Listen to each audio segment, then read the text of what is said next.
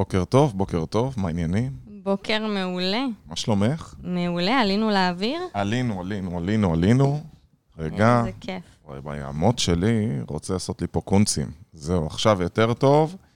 בואו נראה שאנחנו בשידור ושהכול בדיוק. מנגן אני כמו בדיוק שצריך. גם, אה, נכון? אתם מוזמנים גם לשתף. אנחנו התחלנו. יפה. אז עוד מעט השעה שמונה, יש לנו ממש דקה לשמונה. בינתיים אתם מוזמנים להצטרף אלינו לשידור, להגיד לנו איך... רגע, מה זה כל הרעשים האלה? זה... אני כבר שיתפתי. כן, העניין שזה לוקח אה, סאונד, לפי הסאונד שזה לוקח, זה לא לוקח מהרודקסטר פרו. זה מה שאני מזהה. את, פה אנחנו רואים שכן. בינתיים בוקר טוב לרון ולמרים, שכבר שכבר הערניים הצטרפו. בחבורה. כן, אז אנחנו נתחיל עם אה, ג'ינגל ואנחנו מתחילים. יאללה.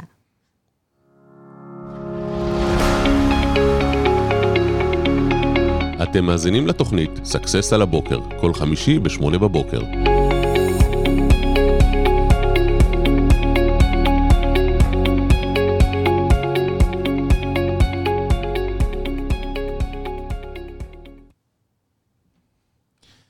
טוב, אז בוקר טוב לכולם, אלעד אדר וימית חיון. ואנחנו היום הולכים לדבר איתכם על אחד הנושאים החשובים מכל, שזה נושא של אה, תזרימי מזומנים. ואני יכול להגיד שבעצם זה אחד הדברים הקריטיים ביותר שבעלי עסקים לא נותנים עליהם את תשומת הלב. לא עושים, לא. פשוט לא עושים. איזה מחדל זה.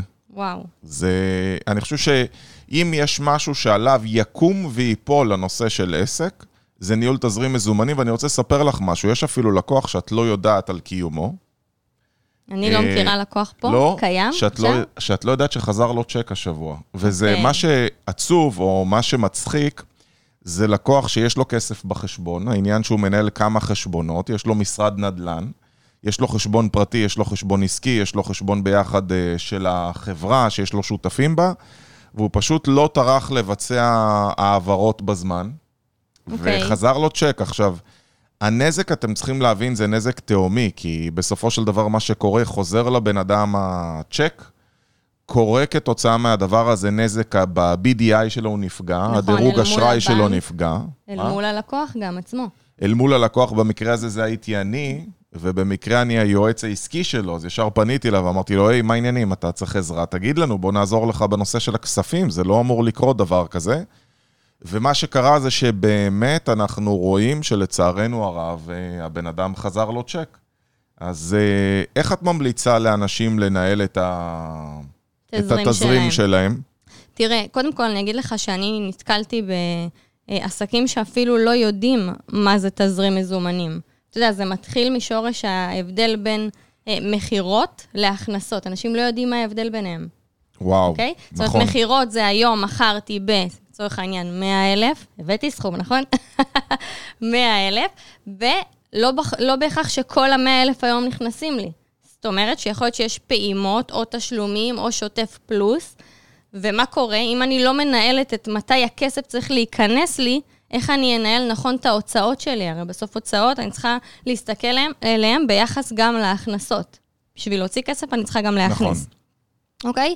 אז השורש והעניין הוא זה שהם לא יודעים מה זה, הם לא מבדילים בין הכנסות למכירות, ואם הם לא יודעים מה זה, קשה להם באמת לנהל את זה. זאת אומרת, זה לא אומר להם כלום שבכותרת היום מופיע תזרים מזומנים, וכבעל עסק הם צריכים או שמעו את המושג הזה, תזרים מזומנים. לא רק זה, יש שוטף 60, יש שוטף 90, אה, יש כל מיני תשלומים נכון. שנכנסים בחלקים. לפעמים אתה מוכר והכסף לא נכנס, דרך אגב, זה טעויות בכלל, שנגיד לאנשי מכירות משלמים עמלות לפי מה שהם מכרו ולא לפי מה שנכנס בפועל. ואז אתה בעצם משקר לעצמך, יוצא שאתה צריך לשלם סכומים שבפועל בכלל לא קיבלת. אז פה גם נפגע כל נושא התזרים מזומנים. נכון, אבל אם תסתכל על זה רגע אה, מהצד, בסוף אתה צריך לדעת בכל נקודה ב- ביום-יום שלך ממש, להעיר אותך מצידי משינה, אתה צריך לדעת כמה כסף צריך להיכנס לך מחר וכמה צריך לצאת. זה השורה התחתונה מבחינתי, אם אתה שואל אותי, איך אני מנהלת תזרים מזומנים. אחרי זה, איזה החלטות אני גוזרת מהתזרים מזומנים, למשל, איזה לקוחות אני יכולה לקלוט, או איך אני יכולה בעצמי אה, להחליט על איזה תאריך אני יכולה להוציא אה, כסף, או להגיד, טוב, בתאריך הזה אני אעשה את ההחזר הלוואה. נכון. או בתאריך הזה מתאים לי להוציא כסף לספק. ההחלטות האלה הן נגזרות מכך שאנחנו נדע מתי ההכנסות הצפויות שלי, גם לא רק עכשיו, קדימה, ראייה אז עתידית. זהו, שחשוב שאנשים יבינו, כשאתם עושים תזרים מזומנים, הפעולה הלא נכונה לעשות, זה אנשים שמוציאים פשוט צ'קים לתאריכים קבועים, ומראש, זאת אומרת, כל הספקים ב-30 לחודש, כל העובדים טעות ב-9 נפוצ- לחודש. נפוצה מאוד. עכשיו, מה לעשות שכרטיסי האשראי או דברים כאלה לא נכנסים באמת באותם תאריכים? יש לכם מועדים אחרים, אפשר גם לשנות את המועדים של הפירעון כרטיסי אשראי, וכשאתם לא מפקחים על זה ולא עוקבים אחרי זה, אתם למעשה בסופו של דבר גורמים למצב שיש לכם פיקים בניהול תזרים מזומנים. הבנק, דרך אגב, אחד מהדברים שהוא בודק אתכם בדירוג כרטיסי אשראי שלכם, הוא כמה אתם מנצלים את המסגרת שלכם. ואם הוא רואה שיש לכם הרבה פעמים שאתם מתקרבים מאוד קרוב, יש מסגרת א' ומסגרת ב', לרוב זה 80 אחוז, 20 אחוז, אז הוא יתייחס אליכם כלקוחות שהם יכולים להיות לקוחות בעייתיים. זאת אומרת, לקוחות כאלה שבעתיד הוא לא ירצה לתת להם עוד אשראי. אם אתם באמת רוצים לדעת להתנהל נכון, קודם כל בואו נבין שצריך להתנהל עם תוכנה לניהול תזרים מזומנים טובה. אם לא תתנהל עם תוכנה לניהול תזרים מזומנים טובה, אתה לא באמת יודע לנהל את העסק שלך, ומה שיקרה בסופו של דבר, יהיה לך חריגות. גם טלפון מהבנק, ובסוף אם הצ'ק לא חזר, כן. זה לא תקין בכלל. הרבה עושים את זה באקסל, מה אתה חושב על זה? שאקסל זה בערך כמו להגיד, אני עדיין יכול לעשות הנהלת חשבונות בחשבוניות ידניות. את מכירה היום עדיין אנשים שמשתמשים בחשבוניות ידניות? אה, מי כמוך יודע איזה שינויים עשינו כאן עם לקוחות שהגיעו ככה. ממש. אז חברים, אה, אקסל לא מתאים לניהול תזרים מזומנים, ואני אתן לכם כמה סעיפים למה. לדוגמה, אם יש לי הלוואה שלקחתי ל-36 תשלומים, אני מן הסתם ארצה שזה אה, יתפרס לי אוטומטית על פני הזמן, ודרך אגב, כל תאריך הוא משתנה, כי אתה מחזיר קרן, זה צמוד ריבית, יש לזה את הסכומים שהם משתנים, ובתוכנה לניהול תזרים מזומנים שמסונכרנת עם הבנק, אתה רואה בדיוק את המצב. התוכנה לניהול תזרים מזומנים גורמת לך גם לראות כל מיני פעולות מחזוריות, היא יודעת לחזות כמה אתה הולך לשלם מע"מ, כמה אתה הולך לשלם משכורות, מה ההוצאות שהולכות להיות לך. היא נותנת לך איזשהו צפי, והיא גם מתריעה לך, לדוגמה, אם אני מסתכל באקסל שלי, והיום אנחנו לצורך העניין ב-19 לחודש, ואני רואה שב-19 לחודש יש לי פלוס 100, בסדר? אבל מה שאני לא רואה זה כל מיני צ'קים שלא נפדו, או סכומים שלא נכנסו והיו אמורים להיכנס. לדוגמה, אה, העובדת הייתה אמורה להפקיד צ'ק, אבל הלקוח התקשר, ביקש להמתין כמה ימים. באקסל יהיה רשום כאילו זה נפדה כבר, כי זה לא נכון. מסונכרן עם הבנק. לעומת זאת, הצ'ק אצלי, ולפעמים בגלל היומיים לפה, יומיים לשם, עכשיו, אחד הלקוחות היה לו צ'ק 17,600, הוא אומר לי, אלעד, במקום ב-20, תפקיד לי אותו ב-22. משנה את התאריך כן. ונגמר. ולצורך העניין, יכול להיות שב-20 התחייבתי להוציא סכום אחר, וזה פתאום יכול להכניס חשבון לחריגה, ויכול לעשות כל מיני סטיות. אקסל לא נועד לניהול כספים. בזבוז של זמן לדעתי, כל פעם על? לעדכן, וגם, וגם עצם זה שהוא לא מסונכרן עם הבנק שלך, שאתה יכול לעשות את ההתאמות שתכף נדבר עליהן, זה לא באמת המידע הכי, אה, בוא נגיד, מזוקק ונכון. ממש. יכולים להיות אם שם אנחנו, טעויות. מה שימית הזכירה, שזה מסונכרן עם הבנק, תוכנה לניהול תזרים מזומנים טובה היא כזו שאם אתמול בוא גייצתי נמליץ להם על אחת.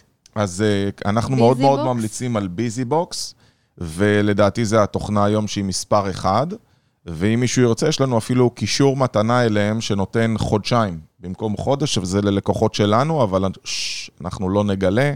גם אם אתם עדיין לא לקוחות שלנו, תפנו אלינו, ניתן לכם את הקישור. אבל באמת שאני ממליץ בחום, ואני יכול להגיד לכם שלדוגמה בביזי בוקס, אם אני סולק אתמול בערב לקוח וגובה ממנו 10,000 שקלים, והוא יודע שבשני לחודש זה הזיכוי אשראי שלי, הוא כבר יכניס לי את זה לפלוס בשני לחודש. אם אחר כך, עוד שלושה ימים, הוצאתי זיכוי ללקוח אחר, הוא ידע להוריד את זה מזה, והוא מעדכן לי את התזרים מזומנים, ואותו דבר אם אני גייצתי את האשראי של עצמי.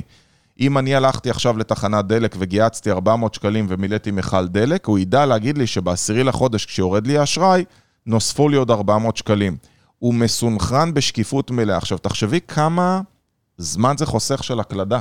וכמה גם טעויות. פתאום משהו שהתחייבת אליו והוא בסכום קבוע, גם הביזי בוקס או מהמם. תוכנה יודעת להגיד לך, תקשיב, על ההוצאה הספציפית הזאת, כל חודש אתה מוציא X, והחודש פתאום זה קפץ. או. מה קרה? או היה שני חיובים. זאת אומרת, אז אני אספר לך בקרה משהו. מוחלטת. אה, היה לי את זה עם אחת התוכנות. יש תוכנה, יש לה ביזי בוקס התראות, ולצורך העניין הייתה לי אה, תוכנה שהיה לי חיוב חריג בתוכנה. זאת אומרת, בדרך כלל זה 1,500 שקלים, וזה פתאום קפץ ל-1,800 שקלים. זה עוד מקרה טוב. כן, וזה, זה, את יודעת מה? זה המקרים הכי מסוכנים. כי זה חריגות שאתה לא שם לב. תחשבי שאני מגלגל מיליונים בחשבון, הבדל של 300 שקלים באחת מהוראות הקבע של ספק שאני מכיר, אני פשוט מתעלם מזה, והוא מתריע לי, אומר, שים לב, ופניתי אליהם, ואומרים, האמת שכן, הספק שלנו שינה את התמחור, לא שמנו לב, זה חייב אותך אוטומטית, נזכה אותך, הם פשוט העבירו אותך חשבון. כמה אף טעויות אחד לא היה כספיות שם לב, כן, ויכלנו לגלות את זה חודשים, חודשים אחרי. נכון. אני יכול להגיד לך שיש לנו לקוחה, שאחרי שהיא התקינה את הביזי בוקס, היא ראתה שנגיד על החניון בבניין שהיא מחנה, מחייבים אותה פעמיים במקום פעם אחת. זאת אומרת, כשאתה עושה את הביזי בוקס, אתה באמת מכניס את הביזי בוקס לעסק, אתה גם שולט בהוצאות. הרבה בעלי עסקים שאתה עובר איתם רגע על ההוצאות, הם זורקים לך את ההוצאות שהם מכירים, ואז שאתה פותח איתם את הכרטיסי אשראי. יש עוד הרבה, הרבה יותר. ושב, רגע, מה, את זה אני לא מכיר ובזה אני לא משתמש, ומה זה אני בכלל לא יודע. אז זה בדיוק הסדר שצריך לעשות. אני יכולה לתת לך דוגמה מלקוחה שאני ליוויתי, שהתזרים מזומנים הצילה את העסק. מה? ספרי הזאת. למה. אה, אני ליוויתי סלון אה, כלות. אוקיי. העסק רווחי. אם אתה מסתכל על הדוחות, רווחי, מסתכל על הכל, ותמיד שואלים, אבל איפה הכסף? איפה הכסף ואיפה הכסף? למה אני לא וה- רואה את הכסף? כן, לא יכול להיות שהרואה חשבון אומר לי, וואו, איך צמחת? ובסוף אני כאילו מול הבנקאי או בחשבון בנק, לא וזה מבין דרך אגב, זה. תמיד רוב בעלי העסקים שיושבים וצופים בנו כרגע, יש את הקטע הזה של, אה, אוקיי, אני, אומרים לי שאני מרוויח כסף, אבל אני לא פוגש את הכסף, איך זה יכול להיות? אז הרוב נמצא בתזרים מזומנים, זה הפער העיקרי. נכון. אז מה היה שם בסלון אז קלות? אני, אז אני אסביר. באמת שהייתה גם צמיחה והכול, וגדלנו, ושוב, איפה הכסף? לא יכול להיות. טוב, בואי נעבוד על תזרים מזומנים. מסתבר שאין לה תזרים מזומנים. עכשיו, כשאתה בא לבנק ורוצה אפילו להגדיל אשראי, מה הבנק דבר ראשון מבקש? את התזרים מזומנים, הוא רוצה נכון. לדעת אם אתה אה, באמת אם אתה בשליטה. בשליטה על ואם זה הכספים. באמת יעזור לך. כאילו, אם הוא, הוא נותן לך אה, מסגרת גדולה יותר, זה כי אנשים צריכים לשלם לך, בוא נגיד, בטווח של זמן תקופתי מסוים, ואז אתה אומר, טוב, זה הגיוני לבנק והוא יכול להחזיר. אם נחזור לדוגמה של הסלון כלות, מה שקרה אה, שם, זה שכשמישהי סוגרת שמלה, היא אמנם שמה מקדמה, אבל מתי אתה רואה את שער הסכום? כשהיא מתחתנת.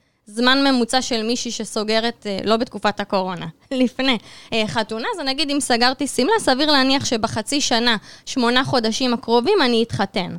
תבין, עוד שמונה חודשים רק תראה את הכסף שלי. רק אז נראה כמה זה, אבל 50 אני משלמת אחוז או יותר? בינתיים... יותר, יותר? הרבה יותר. עכשיו, אני בינתיים משלמת על תופרות, על משכורות, על המקום, על הבדים, על כביסות. ועל פניו. ששואלים כמה, אתה אומר, החודש עשיתי 300 אלף שקל, אבל בפועל יכול להיות שייכנס לך 60, נכון, 80. נכון. ובפועל הכסף ייכנס רק אחר עכשיו, כך. אם אתה לא מנהל תזרים מזומנים, אז מה אתה ישר אומר, באמת איפה הכסף שלי? אבל כשאתה מנהל תזרים, אתה רואה את הפערים הארוכים, ואז אם אתה אומר, טוב, אני צריך לשבת ולהגיד, אם אלה ההוצאות שלי, זה ה-X שאני צריך להכניס בחודש. מה אני צריכה לשנות? אני צריכה לשנות את התנאי תשלום של הלקוחות שלי. זה הדבר שהיה מציל, או ללכת לבנק ולהציג את זה ולהגדיל מסגרת. במקרה הזה הגדלנו מסגרת, אפילו עברנו בנק, אבל זה עדיין לא עזר. ומה שהכנסנו זה שבמהלך השירות שהכלה מקבלת, יש גם תקופות מדידה.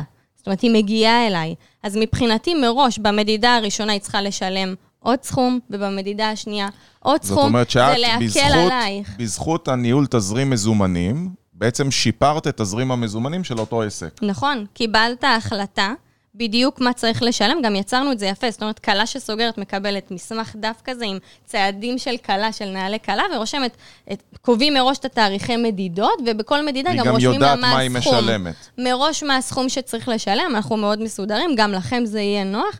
הפעימה האחרונה היא הכי אה, גדולה, אבל עדיין זה מקל עליי מאוד. אה, כל הנושא של כל מדידה, אני מקבלת כסף, יש לי נזילות כל הזמן. מהמם. כי היום שלהם בסלון קלות הוא מורכב או מפגישות מכירה או ממדידות. כן. אז כל מדידה פתאום הכנסתי לה כסף, ולא רק בסוף.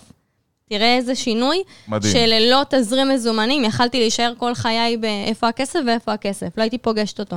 אז אני יכול להגיד שזה באמת אחד הדברים החשובים לדעת איך לנהל את זה נכון, והרבה פעמים יש טעות שבעל עסק חושב עכשיו לצורך העניין, שהוא משלם, נגיד שוטף 90 לספק, ונגיד שהוא קונה בדים, ומהלקוחות אתה מקבל את זה שוטף 60.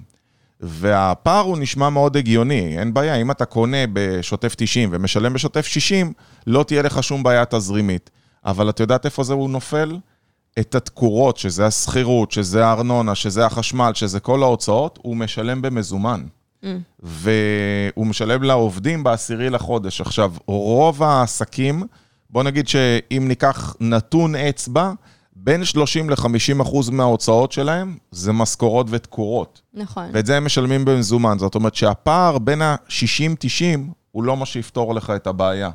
ולכן אתם צריכים לדעת שניהול תזרים מזומנים, או איך אתם מקבלים את הכסף, הוא קריטי מאוד להצלחה של העסק נכון, שלכם. נכון, כאן נגענו, אתה יודע, יש כמה החלטות שאתה יכול לקבל, לקבל אחרי שיש לך תזרים מזומנים, וזה מציל לך את העסק. נתנו דוגמה כאן, שזה היה אה, לקבל, איך לקבל בפעימות נכון מהלקוח, ויכול להיות שאני אפילו... אה, מול הספקים שלי אצטרך לעבוד בסוג תקשורת שהיא אה, אחרת כדי לקבל, לשלם להם בתשלומים, או לשלם להם בתאריכים שוטף פלוס יותר. Mm-hmm. אתה יכול לנהל את זה גם מהצד הזה, אתה יכול ללכת לבנק ולקבל, כמו שאמרנו, מסגרת שהיא גבוהה יותר, כי אתה מראה להם את זה שאתה מנהל את זה נכון. לפעמים אתה אפילו יכול לבחור את הלקוח שלך, לפי זה שאתה מציב, אני לא יכול בתאריך, אז כאילו. אז זהו, שהמדיניות, אנשים לא מבינים את החשיבות של המדיניות כרטיסי, מדיניות תשלומים ואשראי, ויותר מזה אני אגיד לך, ימית, אני חושב שאנשים... אה, לא יודעים לחשב כמה עולה להם האשראי. יש לנו לקוח עכשיו שהוא לקח הלוואה עומדת של איזה 370 אלף שקל, והוא משלם ריבית אסטרונומית, ריבית של שוק אפור, והישראכרט שהלוו לו את הכסף, לא מוכנים לפדות לו את ההלוואה. עכשיו, ברור, כי הם מעמידים אותו במצב שהם יודעים שהוא צריך את האשראי הזה, שווה להם הריבית שהוא משלם. כן, כלכלי. ואם הם יפדו לו את זה כהלוואה, הוא אומר, אני רוצה להחזיר את זה עכשיו בהלוואה, ב-36 תשלומים. אומרים לו, אנחנו לא מסכימים, לא מאשרים. אתה רוצה, תפדה לנו את זה מיידית. והם יודעים שהוא לא יכול לפדות להם את זה מיידית. ואז מה שקורה, הוא משלם ריביות מאוד מאוד גבוהות. דבר נוסף שיכול לקרות, זה לקוח שלצורך העניין לקח הלוואה עומדת בבנק, או לקוח שמנקה צ'קים. הוא אומר, מה זה? זה סך הכל 2% לחודש, או 1.5% לחודש. תסתכל על זה בראייה. זה ריביות מטורפות. עכשיו, תכפילו את כל הסכומים האלה על פני שנה, נגיד שזה רק אחוז לחודש, בסדר? 12 אחוז בשנה, אבל בואי תיקחי את זה מהרווח, רוב העסקים שאנחנו מכירים שלהם רווחיות של 10, אם הם רווחיים, 10 אחוז, במקרה הכי טוב, 20 אחוזים זה עסק מטורף, 12 אחוז אתה הולך לשלם רק על ריביות, זאת אומרת, מה, אתה הלכת, נתת 60 אחוז מהכסף שלך לבנק, הוא השותף הכי טוב, הוא לא עושה כלום, הוא רק מלווה לך כסף בגלל שהוא לקח מימית והעביר אותו אליך, ועכשיו הוא גוזר לך 60 אחוז מהרווח שלך. אז תביני כמה אנשים לא באמת מבינים כספים. איזה השלכות יש לתזרים מזומנים בעסק. אני אגיד לך מה, הם כאילו חושבים שכל העסק זה רק אה, שיווק ומכירות, ואם נכון. אני כל היום מתעסק בשיווק ומכירות, הכל יהיה אז בסדר. אז הכסף יבוא, אבל יש עניין מתי הוא יבוא, ביחס למתי אני מוציא. אוי, סיכמתי את זה ממש טוב, אתה יודע. תני לעצמך העלאה. כן, זה לגמרי ככה. אם אתה לא יודע מתי אתה מכניס ומתי אתה מוציא, ואתה לא מנהל תזרים מזומנים, בעצם רוב האנשים מחשבים, כמו שאמרת בהתחלה, הם מחשבים את זה לפי המכירות שלהם. ולפי המכירות אתה לא באמת יכול לנהל את העסק שלך. לא רק זה, מה עם כספים שבסוף לא מצליחים לגבות? נכון. מפה אתה גם, כשאתה מנהל תזרים מזומנים שהוא נכון, אתה גם גוזר אחורה, כאילו להבין איך אני הולך לנהל אותו טוב, ואחד מהדברים זה אה, הגבייה. אם יש לי חובות שאני, אני יודע שאני צריך לגבות את הכסף אה, הזה עד תקופה נוכחית מסוימת, זאת אומרת, עד סוף החודש, אני צריך לגבות איקס כסף. אז גם הגבייה, היא יודעת איך לפעול בצורה של יעדים. אין מצב שאנחנו מסיימים את החודש בלי לגבות את זה. כי יש לך מינימום. עכשיו, אם אתה עובד עם תזרים מזומנים, אתה יודע להגיד לגבייה, אני צריך עד ה-20 לחודש ככה וככה. איזה שונה, זה מאשר טוב, תגבו, יש כן, ככה וככה כסף בחוץ. כן, תתאמצו, קדימה, יאללה, קדימה. זה בדיוק כמו ששמים יעדים למחלקת מכירות. למה שמים יעדים למחלקת מכירות? ולהגיע. או למחלקת אספקת שירות, ולא לשים יעדים לגבייה. מי פה שיכתוב לנו שפעם שם יעדים למחלקת הגבייה שלו? אני יכול להגיד לך, האופציה היחידה שאנשים שמים יעדים במחלקת הגבייה, זה כשהם מגיעים למצב שוואי וואי וואי עומד לרדת לי עוד יומיים. אבל שים, בדיוק, עוד יומיים. הם כאילו לא מסתכלים מלכתחילה רחוק, כי אין להם. אין להם את התזרים, ובאקסל קשה מאוד לראות את זה. אז תזרים זה צפי בעצם. אתם צריכים לראות איפה אתם צפויים להיות, מה הולך להיות, ולמעשה ככה אתם יכולים לחשב באמת מה הולך להיות עם העסק שלכם. רוב בעלי העסקים לא באמת עובדים בצפי, אלא עובדים על העכשיו, ואת יודעת מה? לעבוד עכשיו על מכירות זה לעבוד על העכשיו, זה לא באמת לצפות, וגם את יודעת מה? יש את אחת ההגדרות היפות של מה זה בעצם תכנון של ה... כל הנושא של תכנון כספי. אז ההגדרה של תכנון כספי זה תכנון הכנסות ולא התמודדות עם ההוצאות. אם אני בתזרים יודע איפה אני הולך להיות, אני יודע כמה אני אצטרך, אני יודע מה צפוי לי, אז אני באמת אוכל לתכנן נכון את ההכנסה. עכשיו, אני אתן לך דוגמה מאוד פשוטה לסיטואציה של תזרים מזומנים מאוד מאוד משונה. מה הולך להיות חודש הבא? ראש השנה, נכון? או עכשיו, יש עסקים דחיות של תשלומים לפעמים. שבראש השנה, לא רק זה, יכול להיות שבראש השנה העבודה שלכם יורדת. אם העבודה יורדת, באותו חודש אתם תמכרו פחות, ובחודש אחרי זה זה ישפיע לכם על תזרים המזומנים, או מיידי אם אתם קופה, נגיד שזה עסק שעובד על בסיס מזומן, ועכשיו יש לי ירידה בהכנסות. את יודעת שאני מכיר עסק, ליווינו מישהו דווקא מתחום שהוא מתעסק ב... בתחום המתנות והכלי בית, שבראש השנה הוא דווקא פורח, ואני עוד רגע אספר לך איך דווקא בגלל הפריחה הוא כמעט נפל. לא לפני שאני אגיד לכם, אם עדיין לא. נרשמתם, השיעור היומי, יש לכם פה בלון למעלה, להצטרף לשיעור היומי, תשלחו וואטסאפ ל-0522-659-651, תגידו לי, אלעד, בבקשה תצרף אותנו לשיעור היומי, ובכל יום תוכלו לקבל גם אתם שיעור יומי, ישר לנייד שלכם, 0522-659-651. היום, 6 דקות ו-45 שניות על טיפול מושלם בהתנגדויות, מה מטפלים במישהו שרוצה לישון על זה או לחשוב על זה. אז uh, אתם מוזמנים איזה להירשם. מיומן אתה שזה כבר לצד הזה. נכון? כי אנחנו שאני- רואים את עצמנו הפוך. שזה נראה הפוך, אז אני כבר התרגלתי, כן. אה, אז נחזור לזה. אותו בחור, מה שקורה, בראש השנה הוא עושה המון המון קניות והמון המון מכירות. עכשיו, רוב בעלי העסקים הם כמו נרקומנים, כשיש להם כסף בחשבון, הם פשוט משתמשים בו. אז אם נגיד בחודש רגיל הוא מכניס 300 אלף שקלים, באותו חודש הוא הכניס 500 אלף שקלים. לקח את הכסף ומיד הלך ועשה איתו חגיגות, משך הביתה, שילם חובות, סגר, אמר איזה יופי, הרווחתי. העלה את הבונוס לעובדים אולי, כן, הוא יותר אה, נתן משוחרר. יותר. אבל מה שהוא שכח, זה בעצם שהוא הולך לשלם את זה בעתידי, והולך להיות לו את אותו פיק בשוטף 90, כעבור שלושה או ארבעה חודשים אחרי, בחודש שהוא בכלל נכנס לחורף, שזה כבר תקופה חלשה, ובחודש הזה הוא יצטרך לשלם לעמיל המכס שלו ולאנשים שהוא קנה סחורה, סכום של כמעט פי שתיים מהתשלום החודשי, מתזרים שהוא. תזרים רגיל. בדיוק, ויש לנו פה משפט מאוד יפה. והפתעות לא כיפיות, חבר'ה. שבנקאי מופתע זה בנקאי עוין. הבנקאי שלך אסור שהוא יהיה מופתע ממך אף פעם. ואני יכול להגיד לך שמה שקרה, הוא פשוט דחה תשלומים, ולא רק שהוא דחה את התשלומים, אלא יצא לו כפל תשלום בגלל שהוא דחה. הוא התקשר לעמיל מכס שלו, הוא ראה שהולך לצאת לו סכום גדול, אז הוא אמר, תגיד, יש מצב שאני מפצה לך את זה? והוא פיצל את זה לאותו תאריך, וחודש אחרי יצא לו תשלום כפול על אותו תאריך, כי הוא לא ניהל תזרים מזומנים, והוא רגיל וואו. שלעמיל מכס הוא משלם ב-20. מההצלחה הוא הגיע ל... ב- כמעט פשיטת רגל. אין ספור סיפורים כאלה, ולכן כל מה שאנחנו אומרים לכם זה את הדבר הבא. אם אתם רוצים באמת לנהל עסק נכון, צריך לנהל תזרים מזומנים. צריך לדעת לשלוט בכספים שלכם, זה הלב של העסק. אתם כל היום רצים אחרי שיווק ומכירות, ומי עוד לא סגר, ומי עוד לא נכנס. נכון, ובסוף מה הם רוצים? את הכסף, אז תנהלו אותו ושלא הוא ינהל אתכם. בדיוק. לגמרי. אם אתם לא תלמדו לנהל את הכספים שלכם, ולהוציא ביחס למה שנכנס, ולדעת מה הממוצעים שלכם, עם תוכנה טובה לניהול תזרים מזומנים, אתם תראו במדויק, לצורך העניין, כמה עומד להיכנס לכם בכל תאריך, כמה הולך להיכנס לכם הכרטיסי אשראי, ואני הולך לתת להם טיפ חדש, את יודעת, ימית, משהו שלא דיברנו עליו מעולם. אה, אני מאוד ממליץ לכם, להיכנס לתחום של הוראות קבע, לא רק בכרטיסי אשראי. היום בכרטיסי אשראי אתה צריך לפתוח תוכנה עם טוקן, מי שעושה חיובים חודשיים. אני ממליץ בחום, יש חברות מעולות, אם תרצו המלצות, תפנו אלינו, בנושא של תזרים... שזה חוסך הרבה מהגבייה. בדיוק. כי, אתה רגוע.